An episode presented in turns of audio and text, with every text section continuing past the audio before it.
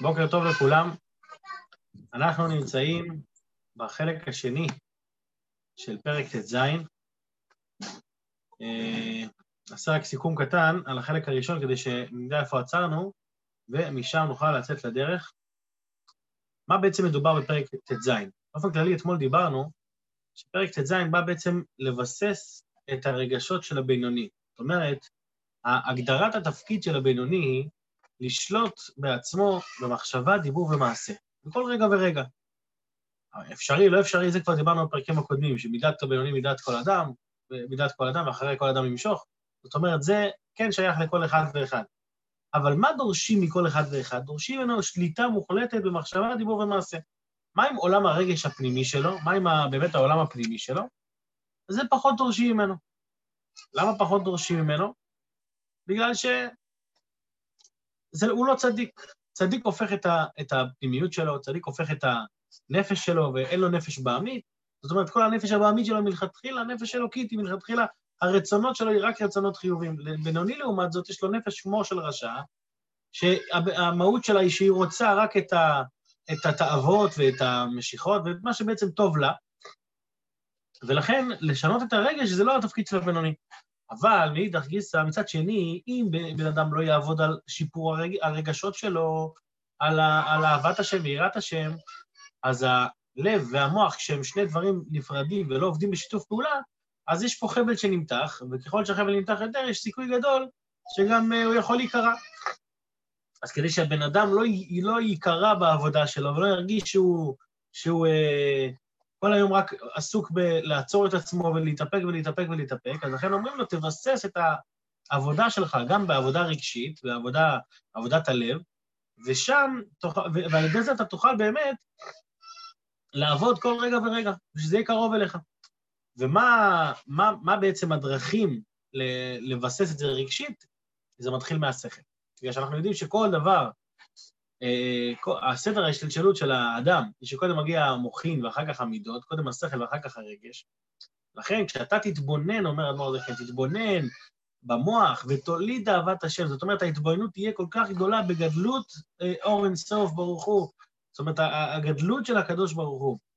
וה, והעוצמות והדברים, ככל שתתבונן יותר, זה גם יפעל בך שיהיה לך יותר ויותר אהבת השם באמת, וזה ינטרל את הנפש הבעמית מלנסות להפיל אותך.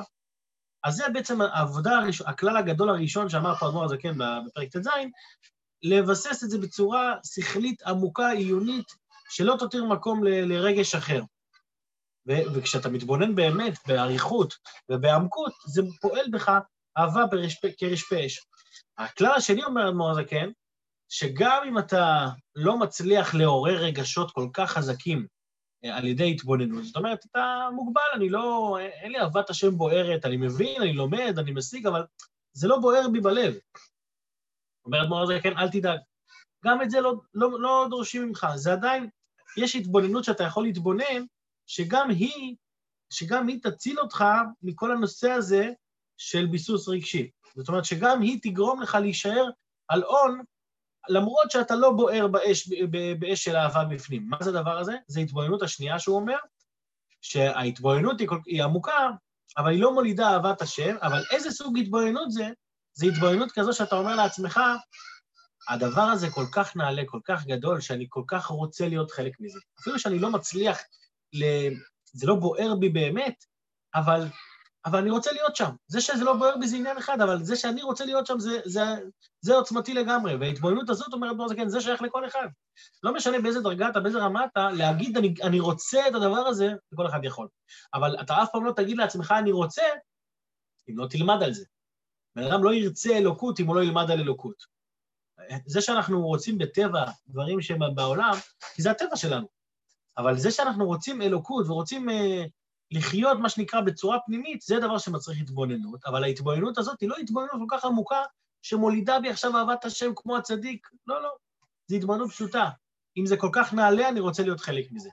על כן יעתה לא יתברך, זה מה שהוא אומר. אז זה בעצם הדרגה השנייה. הדרגה השנייה ב, ב, בהתבוננות הבינוני, בכלל הגדול של הבינוני, וה, והוא הרחיב פה קצת על ההתבוננות הזאת. עכשיו, לקראת סוף השיעור הקודם, דיברנו קצת על המושג הזה של אה, אהבה פנימית, שהיא הגדפין, שהיא הכנפיים שמפריחות למעלה את הנושא, את המצוות. אני אה, אה, התחלתי להגיד על זה מילה אחת אתמול, אבל בואו נרחיב בזה טיפה היום, בתור הקדמה לשיעור של היום.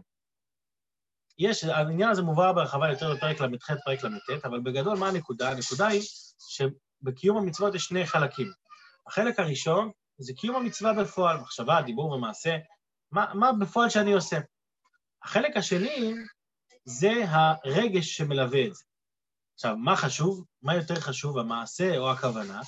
זה נידון בהרחבה בפרקים המאוחרים בתניא, מי שמכיר, פרק ל"ה, ל"ו, ל"ז, ל"ח, ל"ט, זה, זה הנידון שם. מה יותר חשוב, מעשה או כוונה? כמובן שהמסקנה היא גם שם, אנחנו נראה את זה גם בהרחבה, שהמעשה הוא העיקר בפועל, אבל מעשה ללא מחשב, ללא רגש, מצווה ללא כוונה היא כגוף ולא נשמה. התפקיד של הרגש במצווה הוא להעלות את הדבר כלפי מעלה. זאת אומרת, כשאני מקיים מצווה, יכול להיות שהמצווה שלי תישאר נמוכה, היא לא תעלה למעלה, היא תישאר רק בהגדרות שמקיפות אותי. כדי שהיא תתרומם כלפי מעלה, אני צריך להפעיל גם את עולם הרגש, שהרגש יהיה חלק מזה, וככל שהרגש והכוונה יהיו יותר חזקים, ככה המצווה גם תעלה יותר למעלה, כי האנרגיות שאני נותן לה עולות למעלה.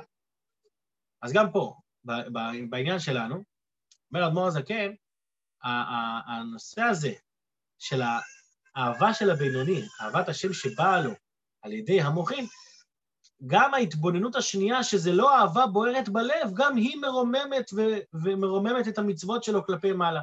למרות שלכאורה הוא יכול לשאול את עצמו איך זה מתרומם, הרי אני לא בוער בלב. אני בסך הכל מפעיל את ההתבוננות כדי... אני מפעיל את ההתבוננות כדי לשלוט בפועל מחשבה, דיבור ומעשה. הרגש לא בוער לגמרי. אומר אדמו"ר זקן, ההתבוננות הזאת, בגלל שיש לך רגש, הרגש רק לא הגיע למעשה, הרגש טמון במוח, קראנו לזה אתמול, אהבה מסותרת במוח. למה? כי זה לא אהבה מסותרת בלב שאנחנו מכירים מפרק י"ח, זה אהבה מסותרת במוח. התבוננתי, יש לי אהבה מסותרת, רק זה לא בוער. התבוננות כזו, אומר אדמו"ר הזקן, זה מועיל גם לרומם את המצוות שלך. כמו, בדיוק כמו, אה, בדיוק כמו שעשית את זה מלא ברגש. אז אני אקרא מילים אחרונות מהשיעור של אתמול וניגש ישר לשיעור של היום. אני משתף פה את המסך.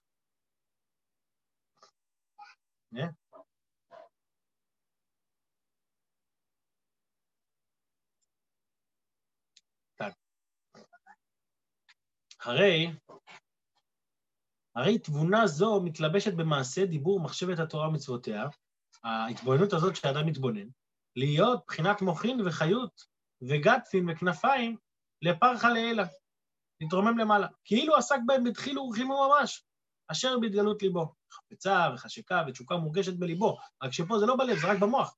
ונפשו עצמאה להשם מפני רשפי אש, אהבתו שבליבו כנזכר לאל. רק לבינוני שלנו אין את האהבה כרשפי אש הנזכרת לאל, אבל אצלו זה גם מתרומם, למה? הואיל ותבונה זו שבמוחו ותעלומות ליבו, היא המביאתו לעסוק בהם. זאת אומרת, מה, מה גורם לבן אדם להיות מונח בדבר ולהתעסק בו, זה ההתבוננות הזאת. וההתבוננות הזאת, היא מחליפה את הרגש של האהבה, לצורך העניין הזה. ולולא היה מתבונן בתבונה זו, לא היה עוסק בהם כלל, אלא בצורכי גופו לבד. גם אם הוא מתמיד, וגם אם הוא מתמיד בלימודו בטבעו, אף על פי כן אוהב את גופו יותר בטבעו. ולכן כדי לפעול על עצמך רגש של אהבה, או רגש של עשייה, או אפילו לא רגש בוער, אלא רגש של בא לי לעשות משהו טוב, זה עצמו כבר משהו שהוא לא בהגדרות של הטבע הרגיל שלך. כאן אנחנו מגיעים לשיעור של אה, אה, כ"ו טבת, וזה רמזו רבותינו זיכרונם לברכה, באומרם, מחשבה טובה הקדוש ברוך הוא מצרפה למעשה. מה זה מחשבה טובה הקדוש ברוך הוא מצרפה למעשה? הפירוש הפשוט זה שבן אדם מתכוון לעשות משהו טוב, בסוף הוא לא עשה אותו. אז אומרים לו, אל תדאג, מחשבה טובה, הקדוש ברוך הוא מצרפה למעשה, וזה בסדר, זה כאילו עשית, מספיק שחשבת טוב, זה כבר כאילו עשית. אז זה נשאלת השאלה, אם אתה אומר לי כאילו עשית, אז, אז תכתוב בפירוש. מעלה עליו הכתוב, כאילו עשה. זה מה ששואל פה אדמו"ר הזקן. והבל אלה מימר, והיה צריך להגיד, מעלה עליו הכתוב כאילו עשה. אז מה זה בצרפה למעשה? מה זה הצירוף הזה פה? הסביר אדמו"ר הזקן, אלא העניין, כי דחילו ורחימו אהבה ויראה שבהתגלות ליבו, הם המתלבשים במעשה המצוות להחיותם לפרחה לילה. הרגש שבלב, שאמרנו, הוא זה שמרומם את המצווה הטכנית, לפרוח, לעלות למעלה. סליחה. כי הלב הוא גם כן חומרי כשאר איברים, שהם כלי המעשה. זאת אומרת, הלב, ששם שם תמון, שם נמצא בעצם עולם הרגש של האדם, הלב עצמו הוא, הוא איבר רגיל כמו כל האיברים. רק מה ההבדל בין האיבר הזה לכל האיברים? שהאיבר הזה הוא כלי לרגשות של האדם, ולכן הוא גם מרכז את הדם, את הנפש. אלא שהוא פנימי וחיות להם, הוא מחיה, משם מגיעה גם החיות לכל הגוף על ידי שהוא מזרים את הדם לכל הגוף. ולכן, יכול להתלבש בהם, להיות להם גדפין לעלותם. עבודת הלב של האדם, שמתבטאת גם בלב הגשמי, הפיזי של האדם, היא זו שמרוממת גם את המעשה הטכני שלו. אבל כאן אצל הבינוני אמרנו שאין לו את הרגש הזה, אז מה הוא עושה? אז מה הקשר עם מצרפה למעשה? אך הדחילו ורחימו האהבה ויראה, שבתבונות מוחו ותעלומות ליבו הנזכרים לעיל, גבהו דרכיהם למעלה-מעלה מבחינת המעשה, ואי אפשר להם להתלבש מבחינת מעשה המצוות, להיות להם מבחינת מוחין וחיות להעלותן לפרחה לעילה, אם לא שהקדוש ברוך הוא מצרפן ומחברן לבחינת המעשה. זאת אומרת, מוח רגיל, תבונה, בינה, התבוננות, לא מרוממת מעשה. למה? כי הוא לא כלי לזה. מי כן הכלי בגוף לרומם את המעשה? הלב. כי הלב הוא החיות של הגוף. לכאורה אפשר לשאול גם על המוח, שהמוח הוא, ה... הוא זה שנותן את החשמל לכל הגוף, את. את הכוח לכל הגוף. אבל פה בעניין הזה, אה, הלב יותר, יותר חזק מהמוח בעניין הזה. זאת אומרת, המוח הוא נותן את הפקודות, אבל מי נותן את החיות? החיות של האדם היא בלב. מוח הוא לא חיות, מוח הוא, הוא, אה, הוא אנרגיה, לא יודע איך לקרוא לזה, איך להגדיר את זה. אבל ה- הלב הוא נותן את החיות, את החמימות, מוח הוא קרירות, לב הוא חמימות. אז, אז קרירות של מוח, כמה שאתה תתבונן, היא לא יכולה להעלות אה, אה, מעשה. המעשה נשאר למטה. איך הוא יכול להתרומם? דווקא על ידי הלב, על ידי הרגשות. כאן אומרים לך, תשמע, היות שאתה התבוננת ועשית את שלך, וההתבוננות הזאת גרמה לך לעשות מעשה בפועל ממש של התנהגות אה, ראויה, לכן הקדוש ברוך הוא מגיע ומתערב כאן, והקדוש ברוך הוא מצרפה למעשה. זאת אומרת, למרות שאין פה רגש באמצע, הסדר הרגיל הוא מחשבה, מוח, שמפעיל את הלב, מידות, רגש, והרגש מפעיל את, ה, את, ה, את הביצוע, את העשייה, ואז העשייה מתרוממת כלפי מעלה. כאן אבל אצל הבן אדם שלנו אין את, ה, את האמצע, חסר, יש מחשבה, יש מעשה, חסר רגש. אומרים לך, מחשבה טובה כזו, הקדוש ברוך הוא מצרפה למעשה. הוא מרומם את זה. הוא אומר לך, כך, אני, אני, אני מחליף פה את הרגש, אבל על ידי ההתבוננות של המחשבה הזאת, אני מרומם את המעשה שלך כלפי מעלה. והן נקראות בשם מחשבה טובה.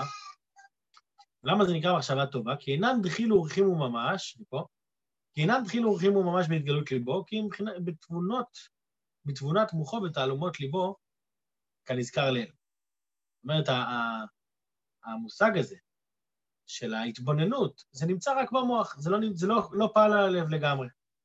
בהגעה פה, כמו שאמרנו, אדמו"ר זה כן מסדר דברים על פי קבלה, כמו שכתוב בזוהר ועץ חיים, תבונה, מה זה תבונה? שבן אדם מתבונן, אותיות בן ובת. כן, תבונה זה בן ובת. מה זה בן ובת?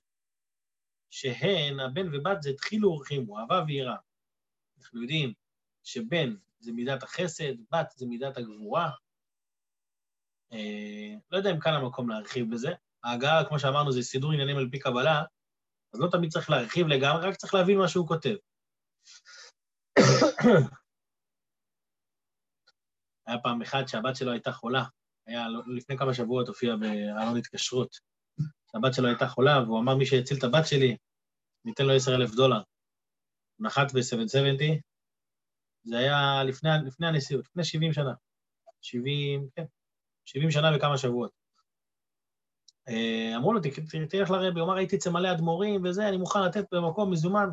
קיצור, נכנס לרבי, הרבי אמר לו, אם אתה רוצה ברכה לבת, אתה צריך להתחיל לעבוד עבודה של בת. מה זה עבודה של בת?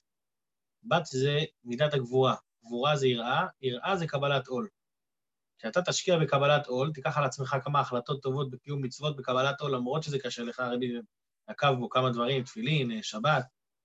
כשאתה תתחיל כמה דברים כאלה בקבלת עול, אז, אה, אז זה ישפיע על הבת שלך. באמת, אה, הוא החליט החלטה טובה, ותכלס, אה, כמובן, הבת שלו יצאה מזה, והיה סיפור שלם, הרי אחר כך דיבר על זה שיחה שלמה, הסביר את המושג הזה. בכל אופן, מה זה פה, נחזור לענייננו כאן. תבונה אותיות בן ובת. בן ובת זה אהבה ויראה. ולפעמים התבונה יורדת להיות מוחין בנוקבה דזער אנפין. שאין אותיות התורה והמצוות, המשכיל יבין. יש לנו פה, אם אנחנו רוצים לסדר לנו פה את עשרת הספירות בעולם הקבלה, יש לנו חוכמה, בינה ודעת, שזה העולם השכל, חסד, גבורה, תפארת, נצח, הוד, יסוד, מלכות, שזה עולם הרגש והביצוע. אז בן ובת זה חוכמה ובינה. חוכמה ובינה הם בעולם המוחין. עולם המוחין משפיעים, אמורים להשפיע על עולם הרגש, שזה אהבה ויראה. אז בסדר הרגיל הוא שחוכמה ובינה משפיעים על אהבה ויראה, על חסד וגבורה, אבל לפעמים החוכמה ובינה יורדים ישירות, הן לא, משפיע, לא, לא עוצרות בכלל באהבה ויראה, בחסד וגבורה, אלא הן יורדות ישירות להיות מוחין בנוקבה דזעיר אנפין. מה זה נוקבה דזעיר אנפין? זה מספירת המלכות, ספירת המלכות, זעיר אנפין זה ששת המידות, נוקבה זה המקבל, זה הנקבה, שהיא יש משפיע ויש מקבל, מידת המלכות נקראת המקבל, לכן הסדר הרגיל הוא שמאיפה מידת המלכות מקבלת? על ידי המעבר דרך המידות, דרך חוכמה, חסד גבוהה תפארת, נצח הוד ויסוד. אבל לפעמים קורה, שגם זה מובא בזוהר, שלפעמים הבן ובת, התבונה, שאיך שהם בתוך המוח יורדים ישירות לספירת המלכות. איך הם יורדים ישירות לספירת המלכות? מה זה מלכות? מלכות זה עולם הדיבור. ואם מדברים על מלכות של, קדושה כמובן, אז מה זה עולם הדיבור בקדושה? שאין אותיות התורה והמצוות. הדיבור הזה, הדיבור בתורה ובמצוות, מצוות שייכות לדיבור או לימוד תורה ודיבור, אז זה לפעמים הירידה של חוכמה ובינה האלוקית בדילוג כל הספירות באמצע, והמשכיל יבין. זה בגדול מה שהוא בא להסביר בהגעה, מה הוא בא להסביר בהגעה? מה זה מחשבה טובה, הקדוש ברוך הוא מצרפה למעשה, איך יכול להיות מצב שהמחשבה שהיא נעלית היא יורדת ומדלגת על כל סדר ההשתלשלות ומגיעה למטה. אז הוא מביא לו מקור בזוהר, שאנחנו רואים שבאמת לפעמים החוכמה והבינה מדלגות על עולם הרגש ומגיעות ישר לספירת המלכות, שמתבטא כמובן בעשייה בפועל. אוקיי, אני חוזר חזרה לבפנים. אך צירוף זה, הצירוף הזה של מחשבה ומעשה, מצרף הקדוש ברוך הוא כדי להעלות מעשה המצוות ועסק התורה, הנעשים על ידי מחשבה טובה הנזכרים לאל. לאיפה הוא מעלה את זה? עד עולם הבריאה. מקום עליית, פה, פה הוא גם נותן לנו טעימה מפרק ל"ח ול"ט בעיקר, שבל"ט הוא מסדר את ה, את, ממש את הדרגות, כל כוונה לאיפה היא מעלה את המצווה. אז, אז בלי כוונה זה נשאר בעולם היצירה. עם כוונה זה עולה לעולם הבריאה, שעולם הבריאה זה עולם השכל. וכשאתה, אני אומר את זה בנקודות, אני בכוונה לא מרחיב, כי זה לא שייך להרחיב עכשיו, כאן דווקא, אפשר להרחיב, אבל השיעור שלנו לא יכול להרחיב על כל נושא ממש, לכן אני רק אומר את הנקודה, אבל כמו שכתוב דברי תורה, אני ממקום אחד עשירים במקום אחר, כשאנחנו נגיע לפרק ל"ט, שם יהיה המקום להרחיב על זה בהרחבה יתרה. אז התבוננות, שזה עולם השכל, מקבילה לעולם הבריאה, שעולם הבריאה גם נקרא עולם השכל. עולם היצירה נקרא עולם הרגש. ועולם העשייה זה עולם המעשה. בן אדם שעושה מעשה בלי שום כוונה, נשאר בעולם העשייה. כוונה פשוטה עולה לעולם היצירה. כוונה של התבוננות עולה לעולם הבריאה. אז פה שהבן אדם מתבונן אבל לא היה לו רגש, אז לכאורה זה לא עולה בכלל. כאן אומר, כאן אומר אדמו"ר זקן, הקדוש ברוך הוא מצרפה למעשה, זאת אומרת, הוא מעלה לו את המצוות לאותה דרגה, לאותה דרגה של עולם הבריאה, שזה לא, שזה לא יכול לעלות בסדר הרגיל. עד עולם הבריאה, מקום עליית התורה והמצוות הנעשים על ידי תחילו אורחים, או על ידי אהבה ויראה שכליים, שהם באו אחרי עבודת השכל. אשר בדלות ליבו ממש. אבל בלאו הכי, גם בלי העזרה של הקדוש ברוך הוא, נמי גם עולים לעולם היצירה, על ידי דחילו ורחימו הטבעיים. זאת אומרת, שיש לבן אדם אהבה ויראה טבעיים, שעל ידם הוא עובד, שזה באמת שייך לכל אחד. הבינוני פה שאנחנו מדברים עליו, זה אחד שמתבונן, רק לא מעורר רגשות חדשים. אבל אהבה טבעית יש לכל אחד, והאהבה טבעית הוא יכול לעלות לבד לעולם היצירה. אהבה טבעית המסותרים בלב כל ישראל בתולדותם, כמו שכתוב לכמן באריכות, שכאן הוא כבר כן מדבר על האהבה הטבעית הזאת שיש לכל אחד. מה שאמרנו קודם, אהבה מסותרת זה אהבה, האהבה, ההתבוננות המסותרת שבמוח שלו. אבל בנושא, בנושא של המצווה בכוונה, הוא כבר מזכיר פה את האהבה המסותרת שיש לכל אחד ואחד. אז אם נסכם פה את פרק ט"ז, נעשה פה סיכומון לפרק ט"ז, יש לנו בעצם את שתי הדרגות בבינוני, שבעצם זוהי הדרך הארוכה שמובאת בתניא, להתייגע ולהתבונן, התבוננות כזאת שמולידה אהבת השם ויראת השם. זו התבוננות עמוקה שהיא יוצרת אצל האדם רגשות כלפי הקדוש ברוך הוא. איזה, איזה שני סוגי התבוננות הוא מדבר פה? התבוננות אחת זה ממש התבוננות גדולה ועצומה שמולידה אהבת השם בוערת ברשפי אש, שזה אפילו סוג של, אפשר להגיד, קצת עבודת הצדיקים. אבל דרגה שנייה, זוהי הדרגה שהוא לא מעורר את זה בשיא הבהירה, אבל הוא מבין שזה שווה, שצריך להיות קשור לזה. וזו מחשבה טובה, הקדוש ברוך הוא מצרפה למעשה. אז אני רוצה שנלך לפרק י"ז, אבל לפני כן אני רוצה שנעשה סיכום קטן. אה, יש לנו עוד כמה דקות, מספיק את ההתחלה של פרק י"ז בעזרת השם.